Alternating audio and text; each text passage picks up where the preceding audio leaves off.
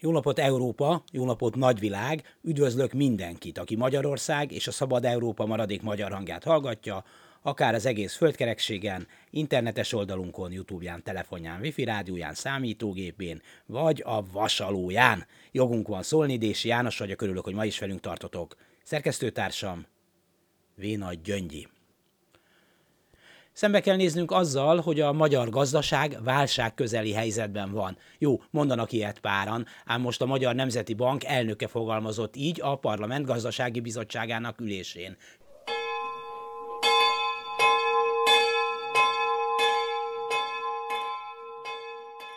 Sőt, elég részletesen kifejtette, mire gondol. A magas inflációra, amely ezek szerint még jó ideig itt marad, az úgynevezett ikerdeficitre, vagy éppen arra, hogy a magyar gazdaság az egyik legsebezhetőbb.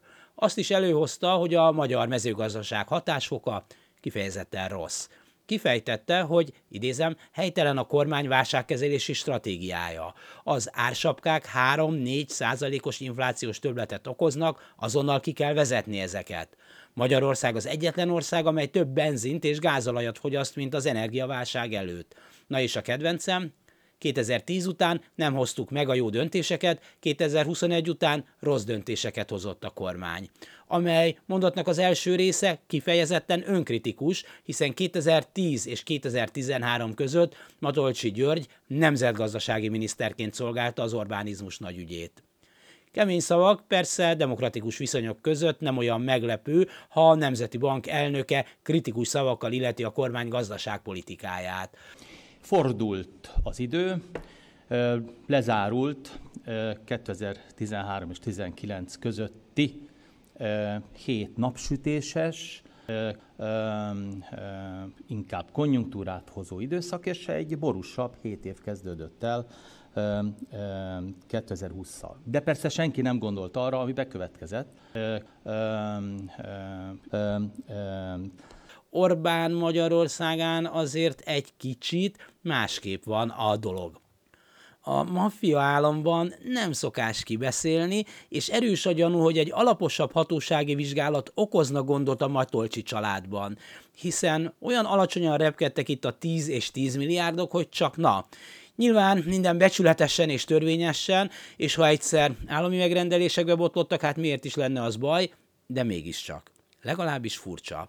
Akik szeretik az összeesküvés elméletet, rögtön két sztorit is összeeszkáválhatnak. Az egyik, hogy ez valamiféle színjáték. Elkerülhetetlenek a komoly megszorítások, és Matolcsit küldték előre az első pofonok begyűjtésére. És később majd rá lehet hivatkozni, amikor beüt a még nagyobb córesz, és ezt is, meg azt is el kell venni. A másik, hogy nagyon nagy a baj, s Matolcsi már semmivel sem törődik, még azt is kockáztatja, hogy esetleg családtagjait is kérdőre vonják bizonyos vizsgálatok során. De mégiscsak ki kell mondani, hogy az Orbán kormány hibát, hibára halmozott, és még ma is folytatja azt a politikát, amely a csőd és a gazdasági válság szélére sodorta az országot. Szerencsére még az innenső szélére. A választások előtt szétosztogatott pénzeket már szépen visszaszedték, az Európai Uniós támogatások egyelőre sehol, az infláció rekordmagas, és állítólag valaki tudott benzint venni egy soroksári kútnál, a cukor egészségtelen, és mi a fenét csinálnál az étolajjal. Minden esetre, ahogy azt diktatúrában szokás olyan helyen, ahol a sajtót egy kézben tartják, most figyelni kell a bőséges állampárti sajtót. Ha Matolcsit gyalázni fogják, akkor vagy nagyon ravasz a terv, vagy valóban elszabadult a Nemzeti Bank elnöke. Ha szavait mérlegelik, elemezgetik, akkor gyanús, hogy valami összjáték folyik itt. Ha pedig nemes egyszerűséggel elhallgatják az egészet, akkor beigszelhetjük, hogy Matolcsi a saját szakállára cselekszik, mert megszólalt a lelkiismerete. Így is vagy úgy is nyakig vagyunk a slamasztikában. Ennek ellenére a közvéleménykutatások szerint a nép egy jelentős részét még mindig nem zavarja különösképpen, ami itt folyik, alig-alig csökken a Fidesz szavazótábora. Az ellenzék nem tud erősödni, Hatázi Ákos meg mégsem helyettesítheti egyedül az egész parlamenti ellenzéki oldalt.